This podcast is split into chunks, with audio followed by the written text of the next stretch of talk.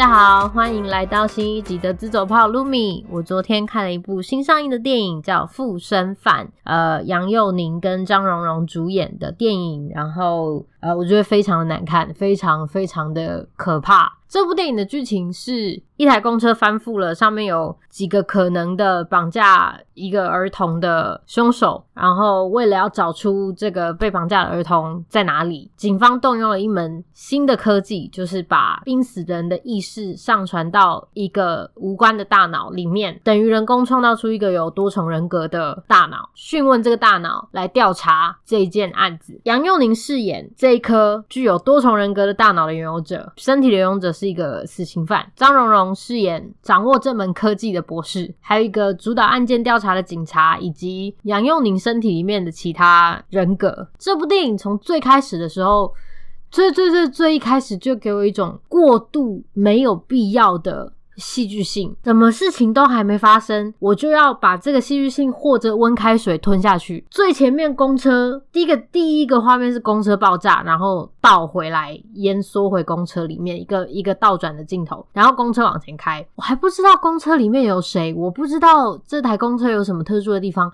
就花了三个镜头拍同一部公车往前开，非常的浪费时间。最开始就让你觉得他营造戏剧性的意图超级突兀，非常强力，过于没有必要。毕竟什么事件都还没出现，你还没有真正让人对你有兴趣。林哲熹开着这台公车，开着开着开着，天外飞来一坨屎，撞到车窗。I shit you not！我不知道飞来那一坨到底是什么东西，我就是觉得它是一坨屎。天外飞来一坨屎，车子打滑，方向盘左打右打，车子就翻覆了，往前滑。我以为事情就会停在这里，想不到公车就爆炸了。For what？公车为什么会撞上一坨屎就爆炸？任何有一点点日常生活经验的人都知道，车子没有那么容易爆炸，不然 YouTube 上所有的行车记录器都会是麦可贝的电影 reference。然后我们进入杨祐宁开始饰演多重人格这段，基本上就是引导观众进入这个假科学宇宙。假科学的氛围跟科幻的氛围有一个巨大的差别，就是科幻会让你真正觉得这个幻觉是成立的，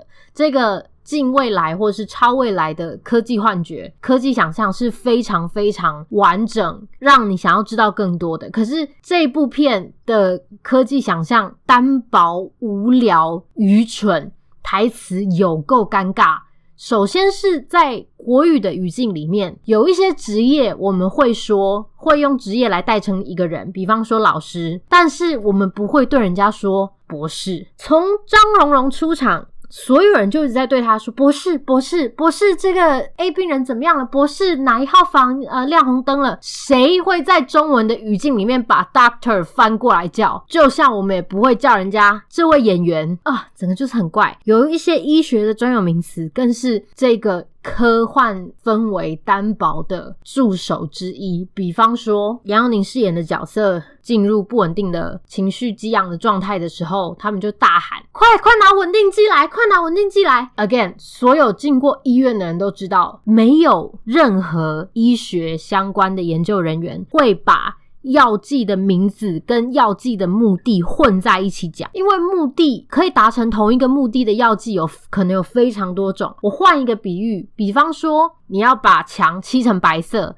你会告诉人家我需要用什么颜色的油漆，或者是水性漆，或者是乳胶漆，白色的漆，但你不会说把这个墙弄成白色的东西给我拿来。稳定剂是什么？完全不专业，没有任何想象力，没有任何专业氛围的简易词汇，不止台词的想象非常的贫瘠，表演上的想象更是尴尬。在杨佑宁的多个人格里面，王静饰演其中一个人格，他的角色在他表演起来就是个 basic bitch，因为他的表演选择 so fucking basic，就是挑眉，把声音弄得甜甜的，但很婊子，你没有别的。表演选择了吗？我感觉这些表演选择只是因为他可以让同样饰演这个人格的两个演员，也就是比方说王静跟杨佑宁，他们能够不费吹灰之力的达成同一件事情。但是这不代表这个表演选择有任何深度。第二个例子就是林哲熹演的社会阶层比较低的司机，他的表演选择就是台湾国语。This is again so fucking basic。如果说杨佑宁能够一个人演完所有的人格，人格切换的时候一样可以用表演做掉，我我并不觉得有任何必要让这一些人格都分别找一个演员来饰演，而这些演员的表演选择又非常非常的基本，非常非常的刻板印象。同时，我认为所有演员的表演选择都过于戏剧化、过于夸张、过于单薄、没有深度，这一些品味上的低俗，惊人的产生一个令人感到不幸的一致度。这个一致度让我怀疑这些选择都是导演的品味所招致的。那就来到这个片的核心重点，所有所有有关品味上的选择，这部片都让人觉得实在欠缺思考。看这些演员做这些最基本没有创意的表演选择，演了一遍之后，竟然还要再看杨佑宁演一遍，同样 basic 没有任何趣味性味的演出，在这部电影不知道为什么都觉得是一种演技的展现。我要让脸部抽动，我要让两个演员做同一个非常显而易见的刻板的动作，难道这就是演技的设计吗？难道这就是导演觉得好的东西吗？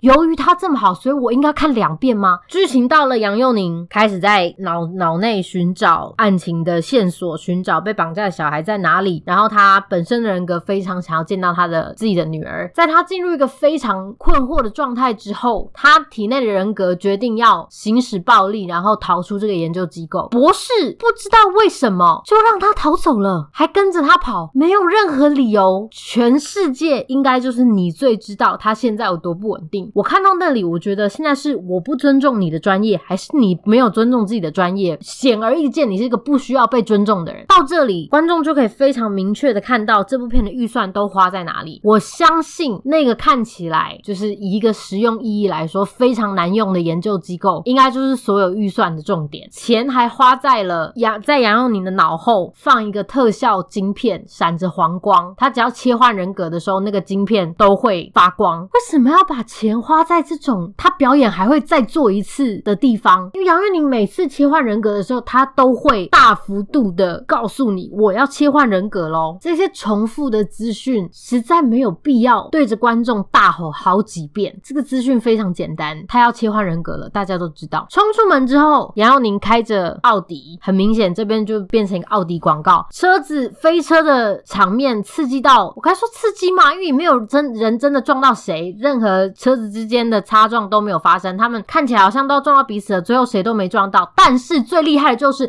谁都没有撞到任何人，杨佑宁的脸上就要出血了，而且杨佑宁的脸上本来就有右太阳穴，就一道伤口。我以为这个戏往前推进的时候，杨佑宁会激动到从他手术的伤口喷出血来，没有，是在完全没有伤口的脸颊上出血了。我真的不知道那是什么，那是月经外漏吗？比我青春期的内裤还要灵异，到处都会喷血。每次他们出去打斗，到了打斗的关键点，主角要受伤了，或是剧情要演不下去了，警察就会神出现。但他们神具有神出现的能力，却没有赢得这场战斗的能力。他们都会被两三下就被打趴，然后杨佑宁就又又可以跟着张荣荣逃走。他们到底要逃去哪里？张荣为什么要跟着他们跑？我不懂。然后为什么队长每次都要跟人单挑？他的小队有的时候跟他一起出现，然后打斗的时候就又不见了。有的时候 Uncle 小队往前走，队长在后面侦查一个新地方，没有人会来吗？你们都在干嘛？中原普渡吗？大家都忙着拜拜吗？吃乖乖吗？队长一定要跟杨佑宁单挑，然后他也在到处出血。到了后面，杨佑宁跟警察的这个警小队长打斗，把玻璃捅进他的腹部，还拔出来。所有人都知道这就是一个大出血的伤口。这个警察还没有死，最后还可以出来拯救一切。杨佑宁从头到尾身上都一直在擦伤，感觉就是无限的在月经外漏，已经到了血崩的地步了。然后。后来他大腿中枪，他一样可以哇，精神爽逸的要杀死别人。这个宇宙的人到底要怎么死？最开始绑架小孩的人要怎么把小孩弄死？他们根本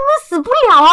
除了一台公车被史天外飞来的屎砸到之外，你没有任何方法死去。哎，回到这个戏最开始，有人绑架小孩要赚钱，这个前提就非常的不成立。没有人会绑架小孩赚钱，这个钱太危险，太难赚。如果你在什么治安非常糟的国家，那可能这就是想象的一部分。但是在台湾的这个语境里面，除非这个电影有跟我建立他在什么很，就像我说的治安很不好的地方，不然他在预设的这个场景里面是这个动机是不合理的。这个电影有一直重复的一句台词：这些被绑架的小孩，他们都是身体有缺陷的小孩。那凶手的扭曲的心灵觉得杀死这些小孩对他们来说可能是一件好事。警察最后这就是大爆雷，不想被暴雷的现在离开啊！五、四、三、二、一。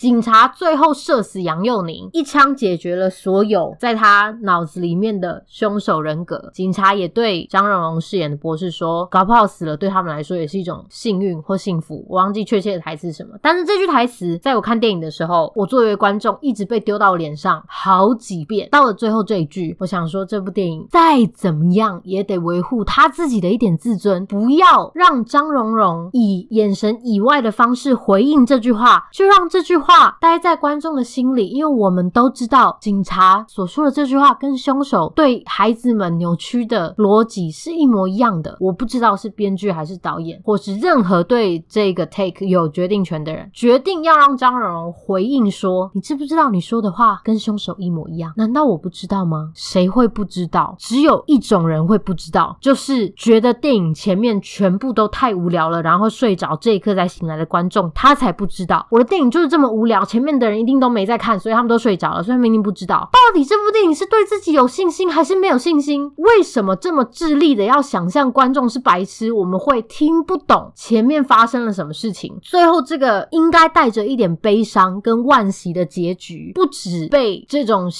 过于浅白的台词破坏了，还被片尾曲破坏了。片尾曲放一个 super hype 的 rap 音乐，What for？完全不知道看完这部电影，我为什么要觉得心情很亢奋。这部电影不止在品质上、品味上都非常的低落，对待观众的方式也像在对待白痴一样。而当一部作品把他的观众当成白痴的时候，这个作品本身就会成为非常非常。白痴的作品，我听到很多种讲法赞扬这部电影，说这个类型在台湾很少有人拍。首先是这对作品本身完全不是一种赞美，这听起来明明白白的就是我没有任何别的好话说，所以我只好说啊，你做的事情很少人做。在这个资讯跟作品都共享的时代，任何人都有各种管道去接触经典、想象力丰沛、各种类型的电影，尤其是创作者更没有借口做出这一连串没有品味的选。选择，如果你要做的是这个类型，无论是你要拍多重人格题材、科幻题材、近未来科技题材，作为一个创作者，都应该是对前置作品有最多摄取的人。这些品味上的选择，甚至跟预算一点关系都没有。让杨佑宁一个人以更为精致、具有细节、具有不同风格的表演选择来呈现这一些人格，在预算上甚至可能是更低的选择。so